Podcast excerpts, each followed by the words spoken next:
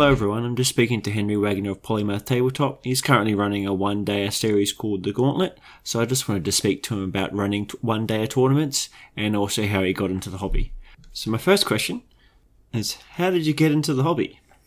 Uh, well, the first game that I played was Warhammer Fantasy. What happened was about 20 years ago in grade four, uh, one of my mates brought in a white dwarf to school. Uh, and I was just instantly hooked. I loved the models, thought they were the, the coolest thing I'd ever seen, loved reading all the lore, and then just kind of never left the hobby. I've been kind of in and out over the years mm-hmm. as other things have popped up and switched games, played pretty much every game under the sun. But I've always kind of come back to to Games Workshop just because they are such a they're the big guys in the community. Yeah. So they they do produce a lot of the best stuff. But yeah, it's it's been a life uh, lifelong hobby for me. Mm-hmm. Was that so, the, the the White Dwarf? Was that more 40k focused or fantasy focused? That sort of brings you in. Ah, uh, well, it was fantasy focused. Um, okay. Back then, in the White Dwarf, there was they had a battle report with lizard men. Yeah. And back then, and even still today, I'm a massive dinosaur nerd.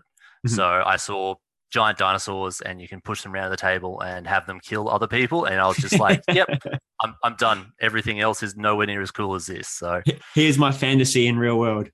Yeah, basically. So, yeah. and that's why I've kind of like I'm playing Seraphon at the moment, and they've they've kind of been been my like safe safe space. So I like the first models I ever bought was a box of the old eight Hunchback Lizard mensaurus, um, my pocket money back then. Um, that was all I could afford at the time because I was like ten, yeah. um, and I wish I still had them. But now I have like I think about 200 Saurus in the cupboard.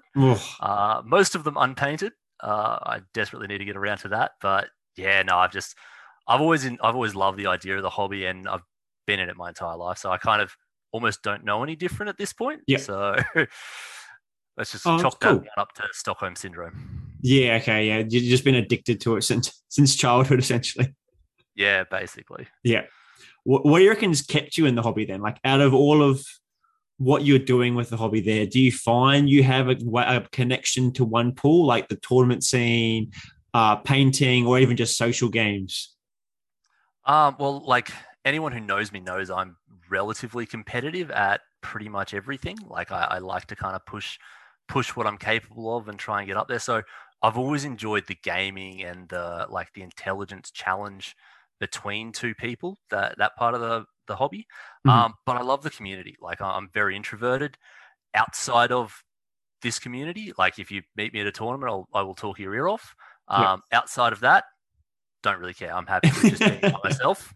yeah. Um, but I've just loved the fact that everyone gets together and you're all passionate and obsessed about the same thing.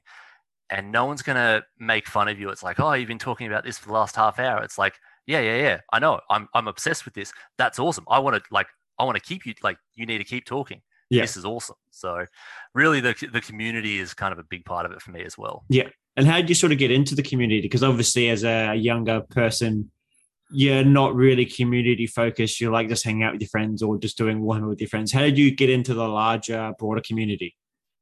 Well, when I started, um, like I started with Warhammer Fantasy, um, I picked up some Lizard Men, and played a few just kind of mess around games with my friend who's his elder brother played. That's how he got into it. Um, but then, um, kind of nothing kind of happened further than that. Like we just played around a bit. I read White Dwarfs. I went to the local library and borrowed them out and read them. Um, and it didn't really kind of kick off getting into the wild, wider community until I was a bit older and I started playing 40k just because that was what was big in Toowoomba at the time. Yeah. Um, so I started playing Eldar and that's when I kind of hit the tournament scene. Went to like my first tournament. I think I lost most of my games. My army was painted with um, the really thick acrylic paints you get at school. the um, craft paints. Yeah, yeah. Like it was compared to what people do now, it, it was not great. Yeah. Um, but I had a great time. Absolutely great time hanging out with all the like teenagers and adults.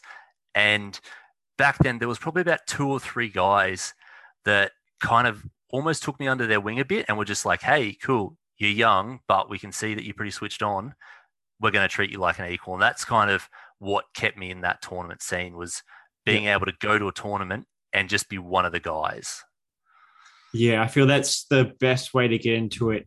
Like you don't feel as much of an outsider when there's people trying to keep you in a part of their scene because everyone loves fresh blood sort of in the community scene just because it's someone new to interact with, new stories, new armies, new play styles, that sort of stuff. So I feel the older people sort of like essentially getting their claws into you and just holding you in that community scene is definitely a way to build the community.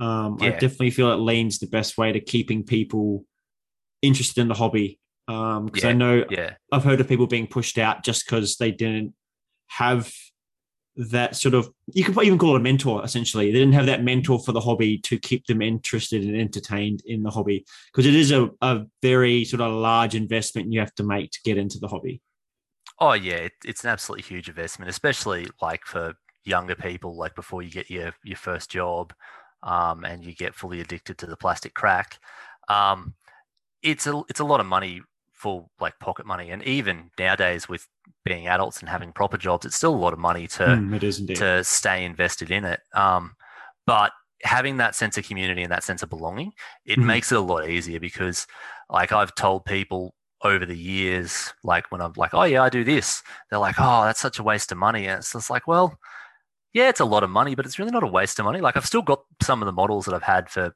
10, 15 years. Yeah. But like, I buy a model I paint it up, I assemble it, I paint it, I then put it on the table. And then every time I put it on the table, I'm hanging out with mates, I'm hanging out with people who are um, passionate about the same stuff that I'm passionate about. And it's just an awesome time. So, yeah. like, if you look at it over the long term, yeah, it's a huge investment, but it's really not that much compared to other hobbies. And compared to how much time that you can spend doing it, like if you go to an all day tournament, you're spending eight like eight to 10 hours just hanging out with mates. Yeah. Like, that's awesome. Compared to like if you went and tried to spend eight to 10 hours at a bar, you're dropping easy two or 300 bucks. And yeah. you've, the only thing you've got at the end of that is a hangover. So, yeah. Yeah, it's definitely something you can, like, I'm just glancing now, looking at my own cabinet of stuff. It's something you can physically, tangibly have forever, hmm. essentially. Mm. You yeah. sort of get three things out of it. You get time with friends out of it. You get to play a game with it, and then you also paint with paint it, and then stare at it and admire something that you're really proud of. Yeah. Oh yeah. I've got I've got a few models that I've kind of got like separated separated out, not because they're better painted. Some of them are absolutely atrocious, but it's because those models, whenever I see them, they're attached to particular memories. Mm-hmm. And it's memories of games with people or even just hanging out with mates. And that just brings me so much joy to be able to remember. It's like, oh, yeah, five years ago, I played this game against one of the guys who became a really close friend, but that was the first game I played against him. Um, and it was a fantastic, well, it was a fantastic game for me. Uh, he really didn't enjoy it. um, but just looking at that model just brings back that memory and then that goes into all the like times that we've hung out after that and he's like actually a really close friend now. So um yeah it's it's even that like just being able to remember everything that's happened and how the hobby has connected to that for you. Mm-hmm. yeah it's definitely um because a lot of people relate it to video games because it's a, a lot of people that are interested in this hobby are also interested in playing video games as well. Um, but people on the outside, especially even me myself, when I first got into it, before I even bought models, I'm like, oh, that's so much money for like 10 plastic models. I could buy a AAA video game for that much. Like, how is that worth it? But then getting into it, you realize instantly that it's not just the purchasing of the actual model, it's everything else around it and about it that um, gives you the value essentially. Yeah. Yeah. And it's it's even just the time. Like I've kind of figured out for myself that I value my free time mm-hmm. at of entertainment at two dollars an hour. If I can pay two dollars for something and it keeps me entertained for an hour, that was a fantastic purchase. Yeah. So I, I use that as kind of the metric of like, oh, I could spend a hundred bucks on this new game. Oh, is it going to keep me entertained for 50 hours? Oh, maybe not. Or I could spend a hundred bucks on a new model that model is going to take me half an hour to put together and four or five hours to paint. And that's yeah. before I even put it on the table. Yeah. Yeah. And that's excluding the times just looking at it and thinking up like, oh, I could run in this list or I could try this out or Mhm. that's before it gets to the table as well. So I definitely think it's a overall for the long term view, I reckon it's actually a pretty cheap cheap hobby to, Oh, to stay com- invested in Yeah. once you're already invested. Yeah. Compared to other hobbies like cars or bikes or boats or even cycling or anything along that line, they're thousand dollar investments before you even get started. Yeah. And then they're thousand dollar weekly investments you've got to put in just to maintain whatever you your hobby is. Yeah. Um, so it's a very it's a cheap luxury hobby, I think, overall. yeah. Yeah. Yeah. Long term, definitely. It, it's one of the cheaper hobbies. Yeah. And then what do you, because you're massive in the community, what do you feel like you get most out of just Warhammer in general? Are you like, I've seen you a lot of tournaments and stuff like that. So I know you're a competitive gamer, but do you sort of, are you about like list writing or painting or sort of what else sort of keeps you entertained in this hobby? And what do you think keeps you pulled in? Well, like like I was saying before, like I've kind of done it my entire life, so Mhm. I enjoy everything. Like Yeah. I love some of the new models that are coming out, and just seeing them and just going, "Oh my god, I can't wait to paint that." Um, and it's it's a, like almost a physical fight with myself to not buy some of the new stuff that comes out just because it's like, "Oh, that model is so pretty." It's like, yes, but it doesn't go in any of your armies. You literally can't use it in anything else except to paint. It's like, but I can paint it Yeah. And then going on to like the list writing and the the um, the tactical elements to that, and like reading and listening to what other people are doing and taking on board that and trying to trying to, I really love looking for the the thing that no one else has seen and Mhm. coming up with just that pure jank that odds are it's like odds are it's not great, but occasionally you just find something that's just like, ooh, that's the new hot thing. the no diamond in the rough seen. But the diamond does something sometimes. Not all the time, and it might have some janky little thing, but it might just work. And if it works, I've got a winner. Yeah, yeah. I've like I've written lists for for other games where I played like 20 games with it and it worked once. But that one time it worked, oh boy, it was amazing. But my Yeah. brain just blacks out on the other 19 games that I lost horribly because it's not worth the remembering. dice didn't go my way. So Yeah, um, but like the list writing, the painting, and then you got the gaming, and then even just hanging out with mates. Like um, the most recent kind of big tournament that I went to was GoldCon that uh, Scott ran and talked about. Um, and I went down and stayed down at the coast with two of my mates, Bobby and Brady. Um, Bobby's from Dalby, Brady's also from Toowoomba. But even that night, we were just sitting around the table uh, with my wife, and we were just talking trash about the other people who were there and our games and who who we thought we were going to get matched up with tomorrow and coming up with dumb new lists. Um, I'm trying to convince Bobby to run a list with five daemon princes. I don't think it's any good, but I just I want to see him put it on the table. Um, but even just that, just we just sat around for like two to three hours and just chatted. Yeah. And it was an awesome time. So like the entire weekend was fantastic because I hung out with awesome people playing games. I got to play games, and then I also got to hang out with my mates and just chat and talk trash. So it's just it's just kind of everything. So I'm like Yeah, I'm okay. almost the definition of like fully invested and obsessed with the overall like tabletop wargaming Yeah. hobby. that's how I sort of found it. Just it takes over your whole life. Your whole life revolves around wargaming. Like there's Yeah. just all you can think about. Most of your friends are into it. The wife is sick of, or the, the girlfriend or the partner is sick of hearing about it because that's all you talk about. Yeah, uh, it's a, it's definitely a life altering sort of hobby. That's for sure. Well, After it's coming so easy. It, yeah, it's so easy to to get invested in all the different Yeah. aspects of it. Like, I we haven't I haven't even mentioned that how many hours I've lost to reading all the lore from all the Mm-hmm. various games, and you read something about a character and you're just like, oh my god, I have to run that character next time I'm playing. And so you've got this absolutely ridiculous list, but it's got all your favorite characters from the book you just read. And you're just like, yeah, this is so awesome. And then you get completely taken. It's like, doesn't matter. I'm playing with like these these heroes from from this this game from this book Yeah. and you're like no this is awesome i'm gonna i'll do better next time and yeah it's just it's all consuming Yeah. I, I still remember my first experience is I was just, I think it was someone's video on YouTube, and they're talking about Skarbrand. And I rocked up to one of the local shops, and I saw someone playing with this like weird corn model. I'm like, oh, what's that? Because I hadn't seen the actual model. And someone goes, oh, that's Skarbrand. And I'm like, oh, I just learned about this guy. Like, I just learned all the lore about it, and I just like enthralled with seeing this dude I was just learning about on the table. It was, yeah, yeah it's definitely uh, a. Oh yeah, being able to go from kind of seeing something in a digital realm or reading yep. about something and then seeing the physical model of it is just huge. And I know a decent amount of people are like getting into the hobby now because they've seen it in other forms of media, yeah. whether they've read a book or they've played like Vermintide or Dawn of War, mm-hmm. um, or they've even heard celebrities talking about it. Like I know Henry Cavill is um is huge into it, but yeah, the fact that he brings it up and he almost normalizes it. Like not that anyone who's into tabletop wargaming is is weird or, or, or kooky, but to have someone of kind of his renown, yeah, probably the best word of it. Just be like, yep. no, this is this is a cool hobby. I enjoy this. Everyone's like, oh, maybe we were maybe we were a little bit too harsh to the to the nerds in high school. Maybe yeah. maybe they're actually onto something here. So if Superman enjoys it, I can enjoy it.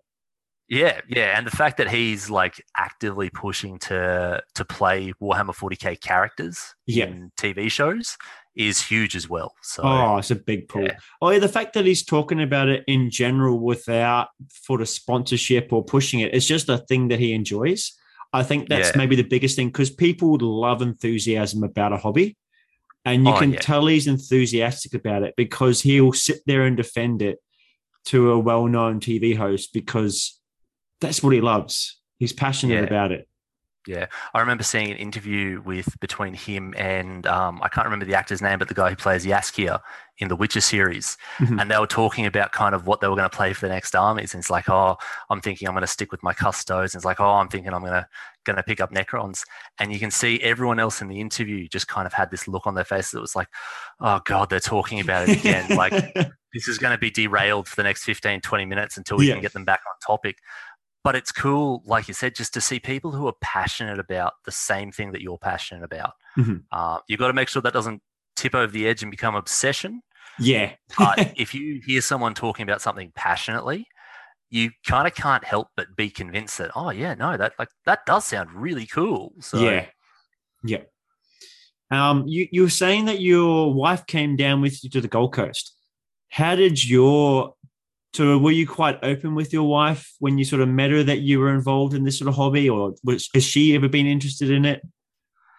Uh, so she, before we met, she had absolutely no idea about it. Mm-hmm. Um, but where I was living before when we started dating, I actually had like a little back sunroom uh, that I'd put cabinets all through and had a gaming table set up. And it was kind of like my pride and joy. That was the coolest room that there was. That, Henry's that was when room. I knew I'd, yeah, that, that was when I knew I'd made it as an adult because I had my own dedicated hobby room. Yeah. Um, so I had all my models up on display. Um, and the first time she came over, she kind of walked out there, kind of looked around. It's like, okay, well, this is something that you're obviously into. And I was like, oh, how did you tell that I like this kind of stuff? Um, but going back to what we said before, I started like explaining kind of cool. This is like the shortest version I've come up with for Warhammer, or back then I was playing Warmachine, is it's a really advanced form of chess. Yeah.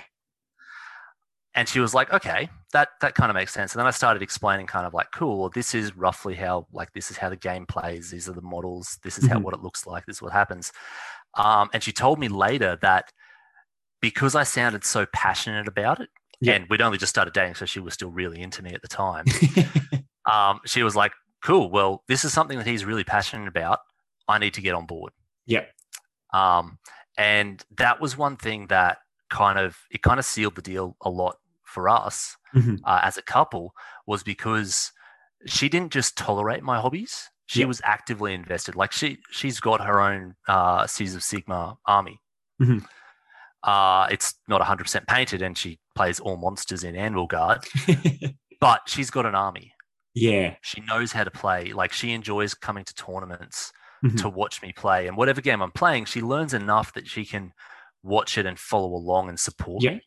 Um, she does pull me up fairly often when I kind of jump over and get obsessed and kind of be like, cool, I want a half an hour deep dive on this new release that's coming out and why it's good or bad for the hobby. And she's just like, that's great.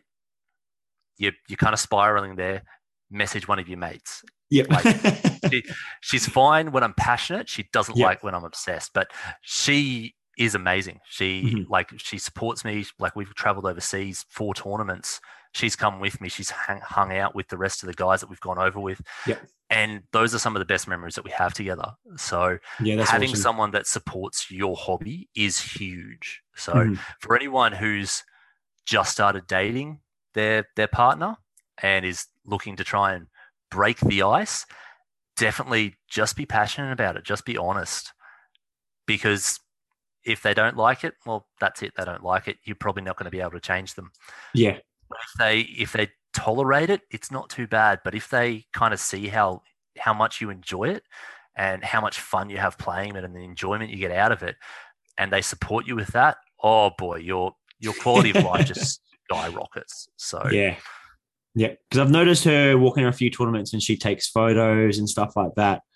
So that's that's great in of itself that you're able to get her involved so much that she's interacting with people that you're not even talking to. She's out there being her own person, taking photos and sort of expanding that community as well in of Yeah. itself. Just being Oh, able yeah, to get there online and because she's taking photos of my armies and it looks awesome. So it's really a great way of expressing your army as well when Yeah. someone can come around and take photos.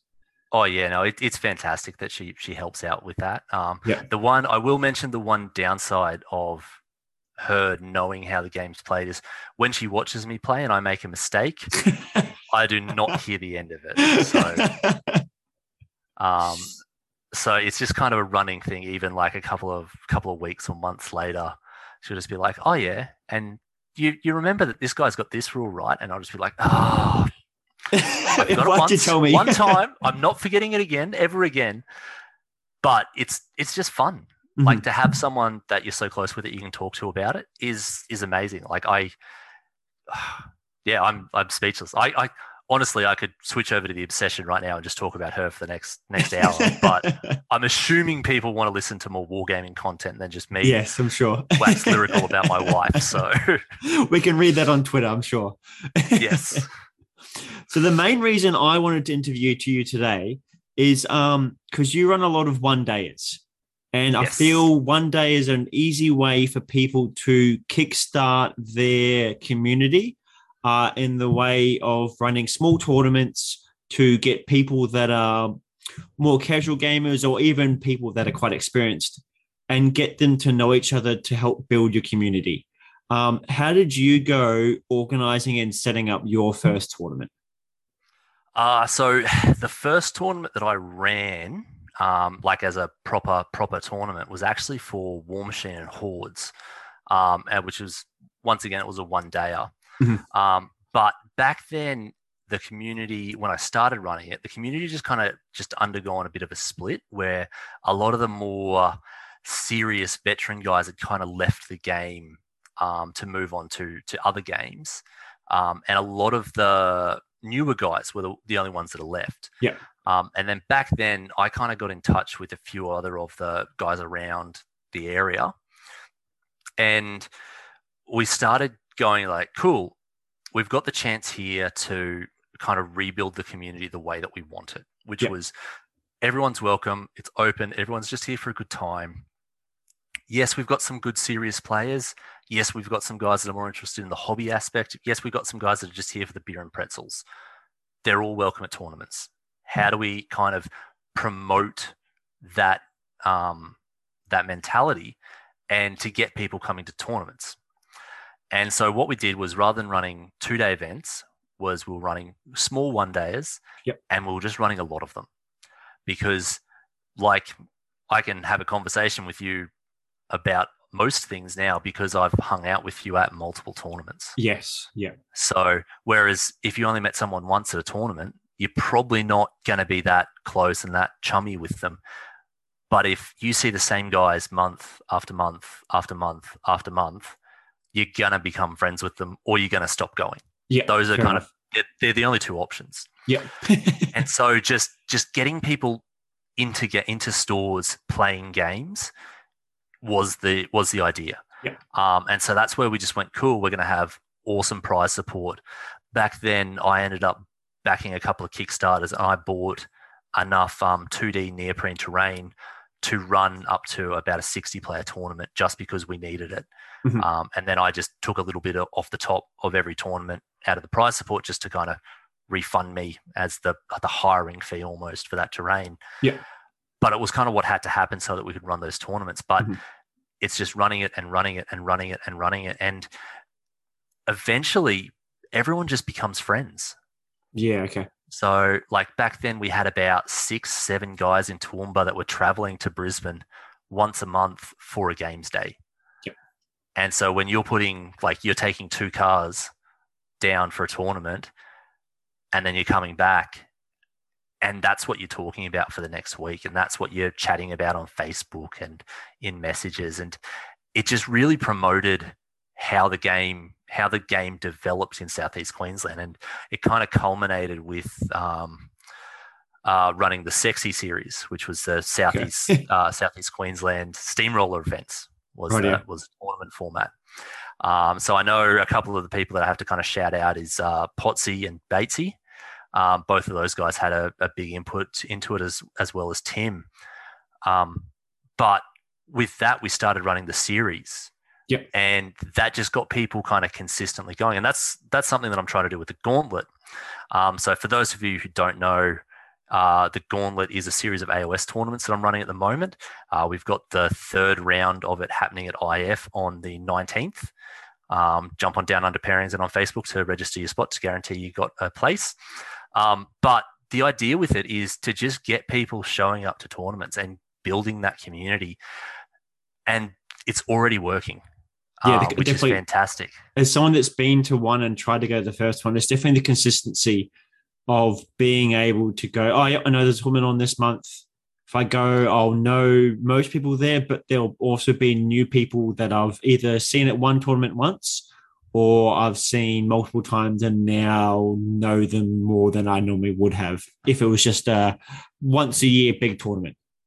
Yeah, yeah. And that's it. Like, we want to grow the community because the more people who are playing it, the more people we have to play, Mhm. um, which is is kind of the end goal for anything. Because the more games you play, the better whatever aspect of the hobby you want to get into is is going to be. If you're into more into painting, the more people play, painting means more people to talk about and more competition to really push you to that absolute limit. If you're there for the community, a bigger community is a great thing. If you're there for the games, more people to play is, is fantastic because other people have different ideas and you'll be pushed to be able to adapt from one list to another, from one play style to another. And so getting that consistency, and that's why the, I've structured the gauntlet the way it is with there's no guaranteed entries into the finals. It's all based on consistently coming and, and racking up those points. That's why I've structured it like that is to get people just showing up to events because that's what people want to do, especially at the tail end of COVID, is play games. I know that's like that's all I want to do at the moment. Like I'm my painting desk is full, my list of other things that I need to do is massive. but I just want to play games. Like I wrote a new list last night that I was like, oh, I can't wait to put this on the table. It's probably complete trash, but if I can pull off this little tactic, it might actually work. Yep. And so I want to put it on the table and try it out. So Yeah. Have you got any? Um, there was was probably spoken quite in depth, sort of about running consistent monthly tournaments. Have you got any sort of info on someone that wants to start their first tournament uh, and just getting it kickstarted? Because I know always the thing is just do it. Like just get in and, and host a tournament and then go from there. You get more experience. But have you got any tips for someone wanting to now just go in and do it? the the biggest thing I can kind of recommend is get engaged with the community. Um, like you might have the greatest idea for a tournament that has ever existed, but if no one shows up, it's a pretty dodgy tournament. Yeah.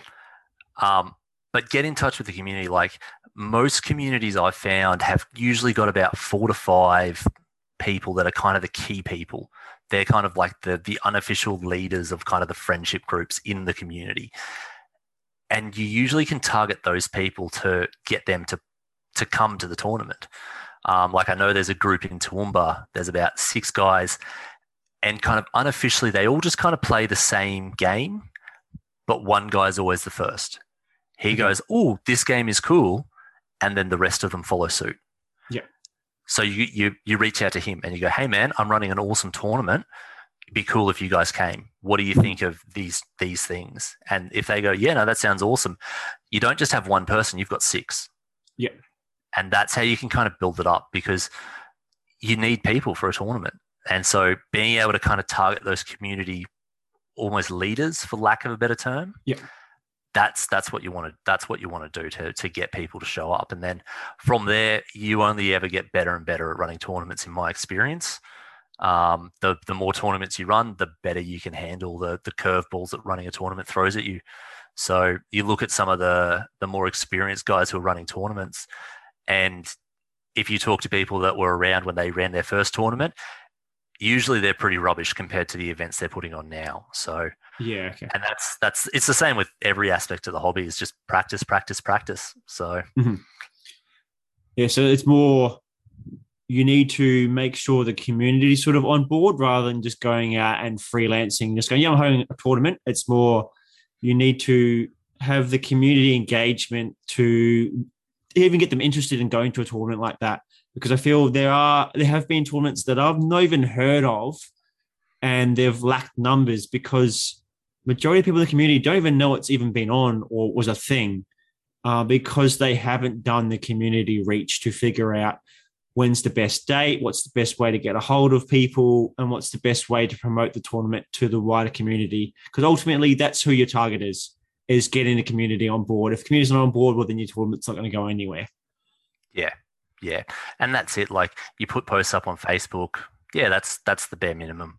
But Yeah. like you put up consistent posts, you put up cool pictures, you post pictures of prizes.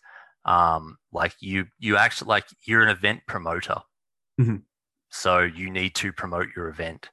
If even if that's as simple as just calling around to the game store and just saying, hey, like other game stores and saying, hey, I'm running this tournament. Can you tell you guys, um, guys that it's on? And Yeah. just spreading the word out because the more people who know about it, if people don't come, that's fine. Like I've, I've the first round of the gauntlet, we had 10 people, but that was because about five, six people dropped out last minute because they're like, oh, I've been a close contact for COVID, so I can't come. I was like, yeah, no, that, that's fine. People are always going to drop out. People are always going to show up last minute, but it's, it's just promoting it, getting the word out there. You want people talking about your tournament. Uh, and I know I've been like really, like it was a really cool um, feeling that I got when listening to other like local podcasts in the area. And they're just like, oh, yeah, I'm really pumped for the gauntlet that's up next weekend. I was just like, ooh, that's my tournament. they're pumped to come to my tournament. That's because of me. Yeah. Um, and it's a good feeling. Yeah, But bet. behind that feeling is you spend a decent amount of time in front of your computer or messaging people saying, Hey, I'm running this tournament. Like when I first started planning the Gauntlet series, I did up a survey Mhm. um, and I sent it out to all the people in the community that I had met. And I said, Hey, pass it on to your friends. Um, like I'm pretty sure I sent it to you as well. Yeah, I got one definitely. Yeah. Um, and it, it just even had some basic stuff like what's your favorite type of prize? Is it models? Is it merch? Is it Yeah. vouchers? Is it just cold hard cash? But even just doing that, yeah, you've got data then you can r- use to run your tournament better. Mhm. But people know that it's happening. And Yeah. that's the key thing. And then how did you find? Because obviously, tabletop wargaming, we're playing on a tabletop. We've got senior or terrain. How did you find trying to organize terrain, tables, a venue? What sort of information would you get to, or sorry, give to someone who wants to start this? Because I know that's a very daunting sort of thing. It's like I've either got to put money in here, I've got to approach someone that has all the terrain or has all the tables and then trying to figure out a venue because I know that's a large part of cost as well. What can what sort of experience can you like tips can you give for that? The, the best tip that I can give is is talk to people. Talk to peop other people who are running tournaments in your area. Talk to game store owners. Like I, because I've been in the hobby for so long, I'm on a first name basis with pretty much every game store owner in Southeast Queensland. Um, like I've got close friends that run about four of the bigger stores in the area. And so I can call up and say, hey, man, I want to run a tournament at this date for this game. Is this doable? Mm-hmm. And they usually say, yeah, awesome. Like, how, what, how many tables do you need? What terrain do you need? What else do you need from what else do you need from us to make this an awesome event? Because that's the easiest way to to get all the basics because they've got most of the basics. They've Yep. got tables, they've got terrain, and they've got access to the community as well to promote it. Yeah, and the more people who are going into those stores, the more money that is being spent in those stores, even if it's just a drink. Like every time I go away for a tournament, if it's at a game store, I try to buy something. Yep. It might be a pot of paint. It might be a new brush. It might be a new starter box for a new army because I got tabled in round five and I was like, stuff it, I'm going to join these guys because they're clearly better than me. Um, but you try and spend money. I, I at least try and spend money in there because they hosted the event. Yep. And so building that relationship as, hey, if you run a tournament in, if we run a tournament in your store, you're probably going to do an extra two to three hundred bucks. That means game stores are going to be like, hell yeah, run more tournaments. We'll invest in terrain, tables, in space. Like I know IF has just got that extra room, and that's huge. They can Yes, now run massive. two decent sized events at the same time, which really no other store can. Um, I know Battle Stations up in Toowoomba, uh, AK has been really heavily investing into getting the, his tables to be a really high standard. Mhm. Um, and you would have seen it at the the last gauntlet. Yeah, I did. I supplied about six tables of terrain. Yeah. And he supplied the other six, and the six that he supplied were absolutely top notch. Yeah. Um, so it was it was excellent terrain, which is which just makes it that much easier to then run tournaments in there. Like I've got six tables worth of terrain because that's all I can really afford if I still want to try and buy models for myself, um, and not start pulling from the mortgage and get in trouble from the wife. Um, so being able to kind of, hey, this is what I'm bringing to the table. Stores are kind of well, most stores will meet you halfway. So I know the the tournament down in IF that I'm running. I've said, hey, I've capped it at 24 people. I can provide six tables of terrain. You've got to provide the rest, and they're like, yep, cool, no problem. We'll Mhm. we'll make that happen. If you're going to put 20 bodies in the store that are spending money, then that's a, that's a no brainer for them. yeah, it's it's money coming in that would otherwise not be there, and all they've got to do is maybe have an extra staff member on board because most of the time they're already in the store anyway, and they're already heavily involved in the community. So I know John is a big proponent of community. Like he's built that IF store in the last year. It's bought two more shops. Like Yeah. so, and that's all from community focus being around and him willing to put in the effort and time. Uh, and it's seen its store explode enough to get another, a second store in Burleigh. Like we've picked Yeah. up a second gaming store for I- Irresistible Forces, what was calling IF. Um, but they're they're taken over the southeast Queensland because of the community around them and their willingness to put time and effort into that community. Yeah, yeah, and I know it's the same up here in Toowoomba with with AK at battle stations.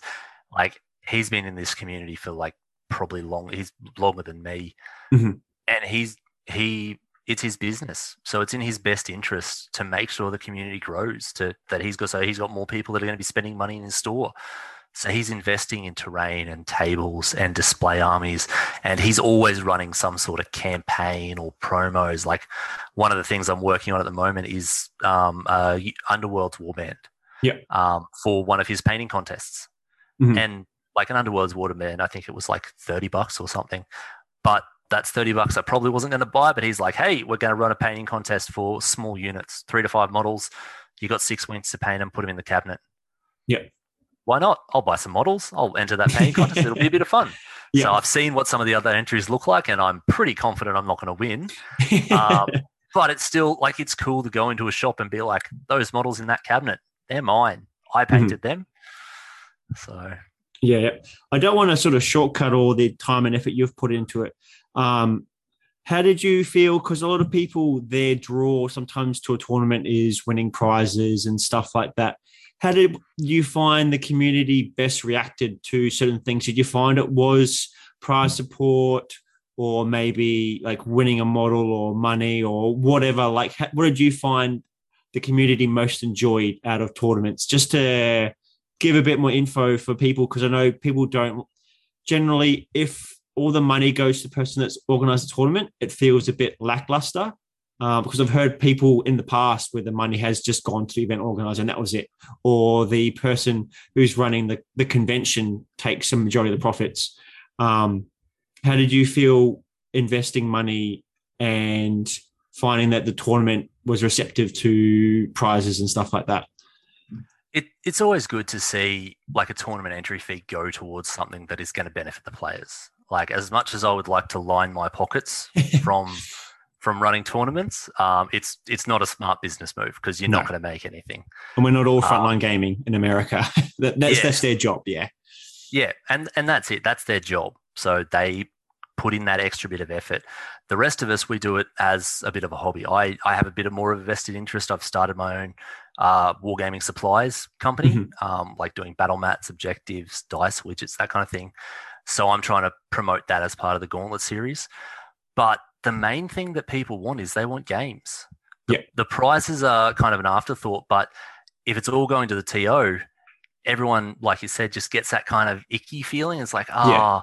that's a bit that's a bit dodgy. So I know a lot of the time what I try to do is is just cover the bare costs. Mm-hmm. So I know with the Gauntlet series that I'm running, uh, I'm donating some of my own stock as prizes. Okay. Um, but I am taking a cut from each tournament to fund the overall series prizes. Mm-hmm. Um, because I've got uh, one of the big things that we're doing as part of the series is I'm actually giving away a 2,000 point painted army, which is massive. Um, There's a lot of yeah. time, money, and effort put into something like that. Yeah. So, and like, I don't mind taking a bit of a hit to promote the hobby and promote my business, mm-hmm. but I can't afford to be giving away an army every year because um, yep. that gets very expensive very quickly, and my wife would get very mad. Um, probably because I would end up having to give away her army at one point. it's the first one on the cutting block. Yeah, oh, I don't want to give away my my guys. I, I use them.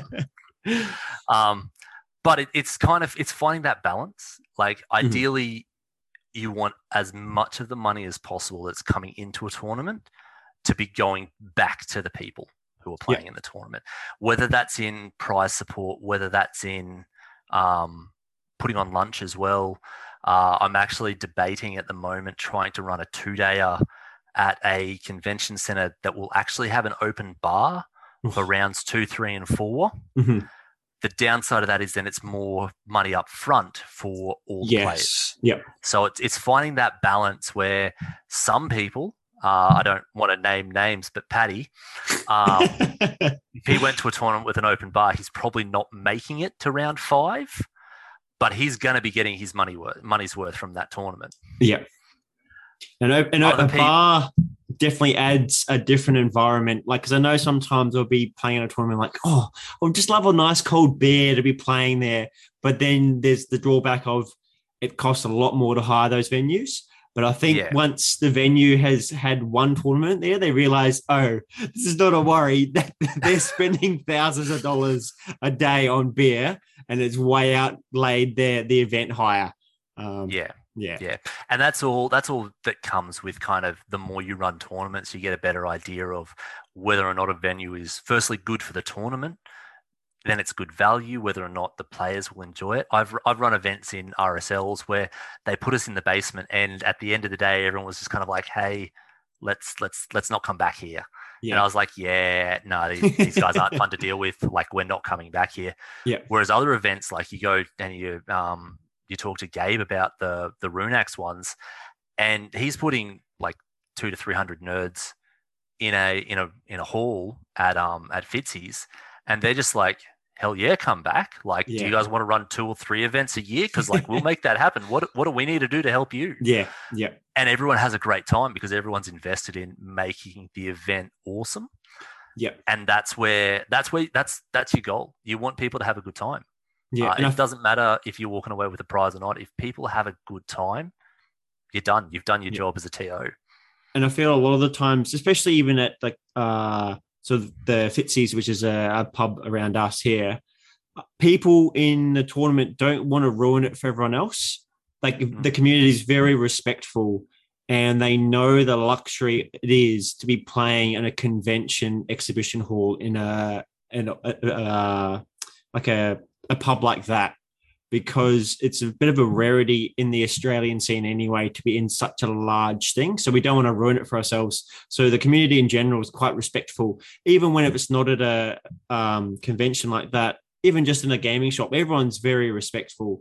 And all the tournaments I've been to, I've not seen anyone play up or even be like rude to staff or even like don't want to try and point it out, but people, no one's tried to steal anything. No one's done anything ill towards these events or these venues. So the community's always been very helpful in this sort of aspect of tournaments that I've noticed. Yeah, yeah, and that's and that's it. The like as much as the TO has an investment into making a tournament good, so does the community because the more mm. people who are running the tournaments, that means there's more tournaments for people to go to. Um, and like, even though I'm running tournaments, I love playing in tournaments still. There's one a week before the next gauntlet round that um, Clint's running up here. It's just a little casual doubles one, but I am pumped just to play and just to have some fun games against my mates and, yeah. and ideally meet some new people. Mm-hmm. Yeah. Well, is there anything else in regards to tournaments that you wanted to have a quick chat about? Because um, I know you're running the Gauntlet series uh, which we can do a big spiel about that at the end to, to sort of pull people in towards that. But in regards to running tournaments, is there any last sort of tidbits you wanted to offer? Um, I think the biggest, the most advice that I can give someone who's looking to start running tournaments is just is just talk to people. Like mm-hmm. everyone in the community benefits if a tournament goes well. The game stores benefit because people buy more models. The players benefit because they have an awesome time. The TO benefits because they get more experience and they know how to improve the next time so just talk to people. Everyone is invested in you doing well as a TO. So no one's well, very few, if any, people are going to be out to like actively sabotage you. Everyone just wants to go and play a play a fun and have a fun time. So just talk to people, be friendly, be personable, and yeah, try and improve each time. Try and do that bit better. Same with everything you paint. Same with every time you put models on the table. You just mm-hmm. try and just don't make that same mistake last time. Try and do just one part of it that bit better each time, and you'll improve, and everyone will have an awesome time. Yeah. Well, hence why I got sort of Henry on here. He sort of promotes the community. I promote the community as well. So having people learning about this sort of stuff helps build more communities. Like it just mm. sort of tries to sort of launch other people and, and newer people into the scene. And the more people get in the scene, the more fun you're going to have. Yeah. Yeah. And that's it. Uh, so you were saying you were entering in a um, Underworlds warband. Um, so you quite a bit of a fan of doing painting for yourself then? Ah, uh, well, like I think my models look cool. Um, other people would probably question that decision. Um, but yeah, I'm currently painting up the the the mystery army that we're giving away at the gauntlet, but then also the um, Stormsire's Cursebreakers, the Evocators yes. Stormcast warband. Uh, I've been kind of because they run a lot of painting contests up here, the first one was a duel that I did between a, a Stormcast hero and a, a Saurus Oldblood. Okay. And then kind of from that, I really liked how I managed to get the the Stormcast hero with not some really nice kind of flat non-metallic metal. Mm-hmm. And I've kind of just gone, well, cool. If they're always going to run painting contests, I can just always enter Stormcast. and so we're about six or seven contests in now, and I've got probably about fifteen hundred points of of Stormcast. That's I like to think it's really nicely painted, but it, it's the models that I've really spent the time and effort on because they're for a painting contest. Yeah, and okay. I'm not just trying to smash them out before a tournament. Yeah, the old tournament deadline that everyone yeah. seems to love. Oh well, it, it's great for getting stuff done. It's a little bit more question questionable when you're when you're trying to paint quality. Yeah, that's fair enough. Yeah, no, I definitely know that. I've, I've had enjoyment out of doing both army painting and display painting. Uh, they're definitely two different things, that's for sure. Do you reckon you've got a sort of style to your painting? Uh, I I'm not great at blending. Mm-hmm. Um, like wet blending is still, I, I just can't seem to crack it. I know it's just a case of I just need to practice more. Yeah. Um, so my style could probably best be described as just clean and flat. Mm-hmm. Um, just building up colors through layers, just trying to get that nice transition through the standard colors that exist in the in the paint range. Um, but I, I really like it. I think it, it, it, looks really nice on the table and it pops out quite well. Um, but you look at some of the other people that just take it up to the next level and it's yeah it's i'm definitely lacking in kind of my my painting toolbox. So I've just started playing around with with an airbrush. Mhm. Uh, so I'll see if I can use that to kind of cheat and try and improve improve my blending that way. The airbrush is magical. I'll put it as that way. Like it's it just improves so much more than you really realize. You're like, why didn't I do this 10 years earlier? Yeah, I've yeah. heard Well, of- one of my yeah one of my Warmachine armies is yellow and lots Mhm. of big flat yellow armor sections. All of it has been brush painted. yep.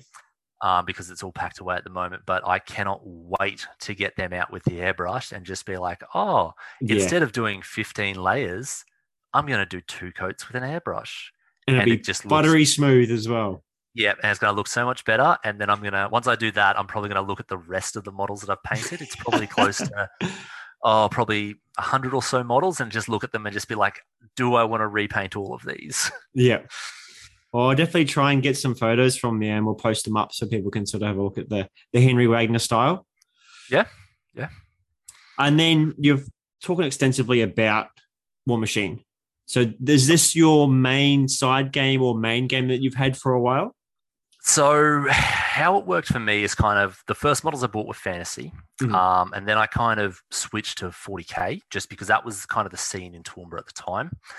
I then went back to fantasy around when I was about 17, 18, Okay. um, and played fantasy fairly extensively.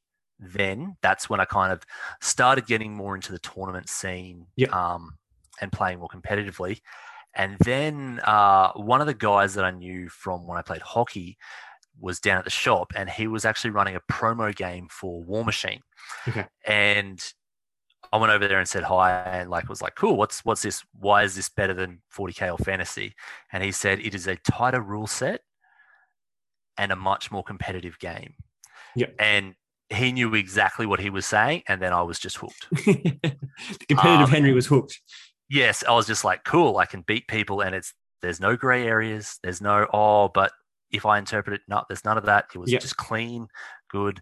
Um, so it became kind of my main focus Okay. uh, for a good chunk of time that I took really seriously.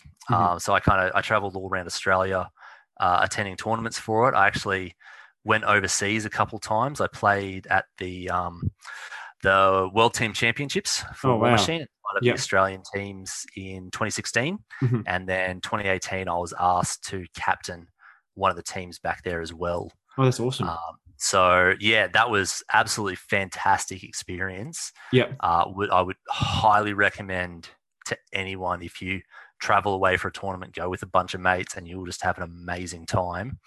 Um, but that was really kind of I I pushed myself to the limit Mhm. um, to with how good I got at games. Um, yeah. Okay.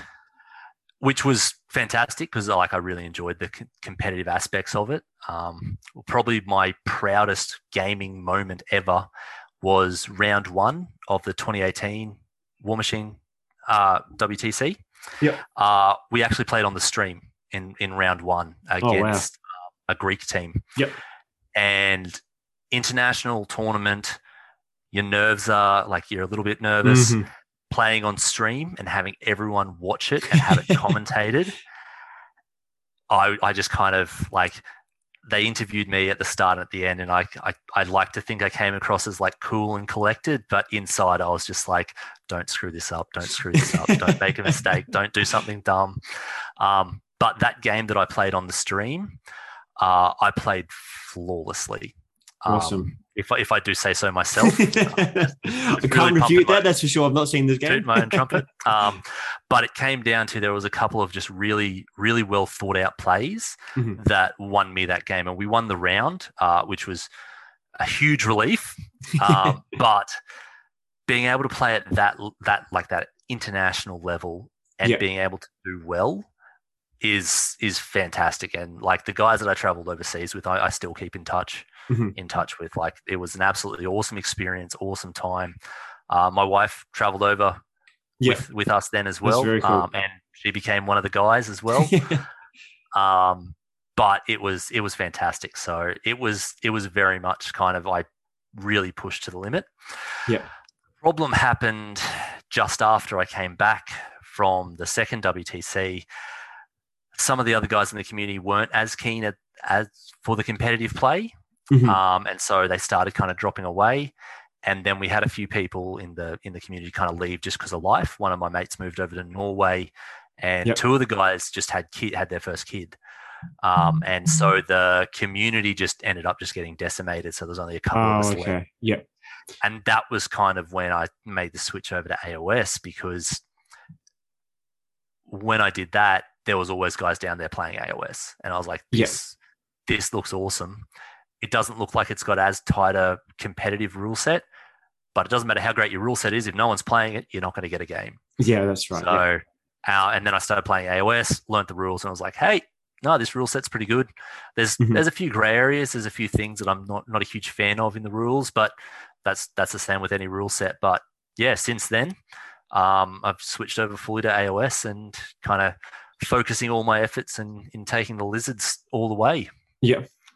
Oh, cool. Because I know quite a few people in the AOS community that I've spoken to, and then part of Polymath. They all came from Warmachine Hordes as well, like Creddy and stuff like that.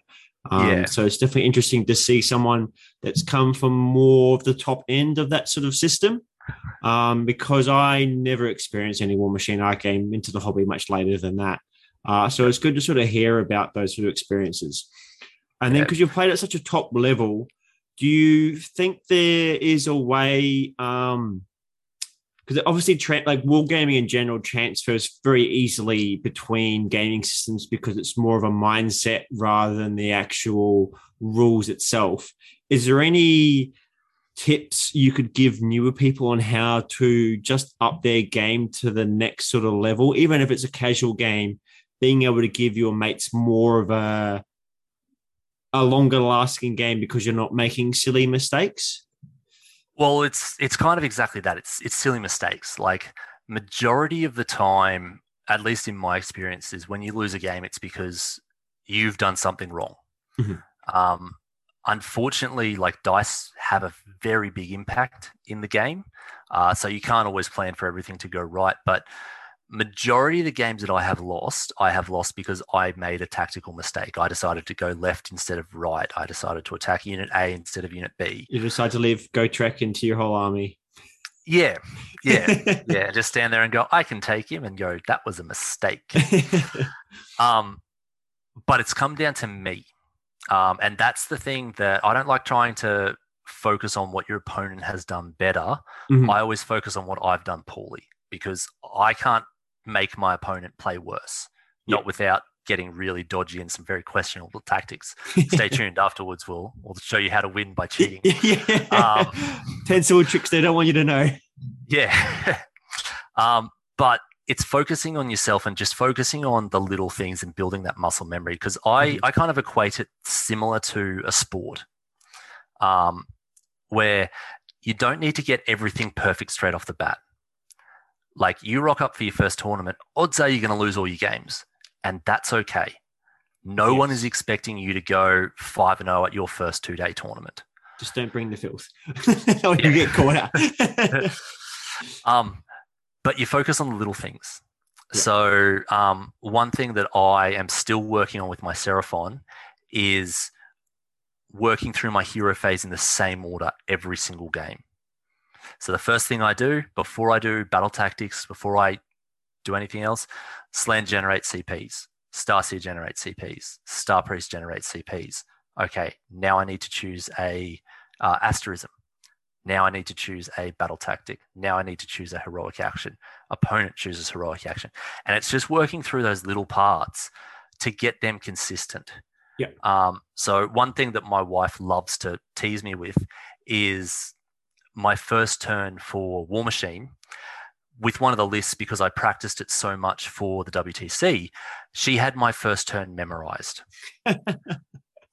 um, and so she'll just be like, cool, Blightbringer runs forward, rolls for four. And it's incredibly annoying because I haven't played that game in four four years. but because I played it so often, I had the exact same. I said the exact same thing at the start of every single game because every game started the same way. You do certain things, you get Yep, these okay. spells out, you move in these positions.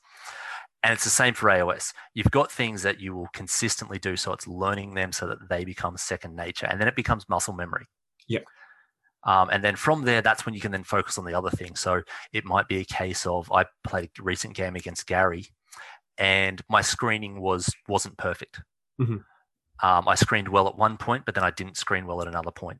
So the next time I play Gary, or the next time I play in general, that's what I'm focusing on at the moment. Is my screening is something that I can control, and I can make that perfect. Yeah. Okay. So it's it's focusing on just those little things, and then once my screening's perfect, then I might switch to cool. My next thing I need to do is I need better target priority, Mhm.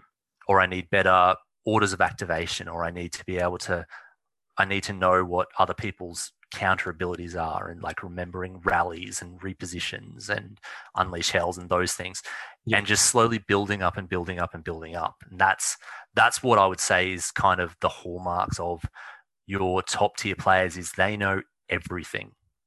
Um, they so like I, I talked to uh, to Dave Kerr about he went undefeated at the recent gauntlet. Um, and in, in his last game against you, he sacrificed one of his units to deny you a battle tactic. yeah, he did. Yeah. Um, but for me, that was a case of cool. Only an absolutely top tier player has got their list so down pat that they know everything about it that they can start playing the opponent's battle tactics. Yeah. So it's all, it's all about getting the basics down first, and then Yeah. diving into the minutia and getting each part right, so you're not making errors. Yeah, yeah, that's it. Like a lot of the games come down to unforced errors. Like Mhm. there will always be the games where you just got out out positioned or he made a 12 inch Yeah. charge or something spiked and you couldn't do anything about it. That's fair. It's a dice game. But it's the unforced errors that, oh, if I had put those guys that little bit further away or I'd properly screened there or I Mhm. forgot this guy could do this as well, those are the ones that you can improve on. And so that's the stuff you should focus Yeah. on. They even use that in tennis, the unforced errors term, because Yeah. that's again something that is an unforced thing. You've just done it to yourself because you've not done something properly, and it's caused you to have an error. Yeah. Yeah. Yeah. Well, thank you very much for coming on, Henry. Uh, it was good to chat with you, and good to Yeah, sort of talk about um, organizing one day tournaments. Is there anything you want to leave us with before we head off? Um, check out my Facebook page, uh, Polymath Tabletop. Uh, we've also got a YouTube channel and a Twitter, but we don't really use Twitter, so don't bother following us on that. um, apart from that, everyone should come to as many gauntlet events as possible. You could win a absolutely boss gauntlet um, that you get to take home and keep forever. Um, otherwise, just get out there and play games. Get involved in Yeah. the hobby. Every everyone benefits the more people who play. So get out there and play games and get your friends into it. Get their friends into it. Get their friends into it, and just snowball from there. And then everyone will play. Yeah, and the gauntlet's something that's run in Southeast Queensland as well, by the way, just so Yes. people are aware. Yep. It's just a tournament series. Uh, but I'll definitely post a photo of the gauntlet because it looks sick. A real mail. Is it, was it? Was it just the plate mail? Yeah, it's it's uh, stainless steel plate mail. Yeah, yeah. It's definitely uh, something you want to try and win. It's a very probably once in a lifetime thing that no one would ever have in their trophy cabinet is a p- stainless steel plate mail gauntlet. That's for sure. Yep. So hopefully I'll see people there. Definitely that something to brag about. Oh, that's for sure. Yeah. Well, thank you very much, Henry. I love chatting with you and learning me. about everything. Thank you very much. Excellent. Thank you. Bye.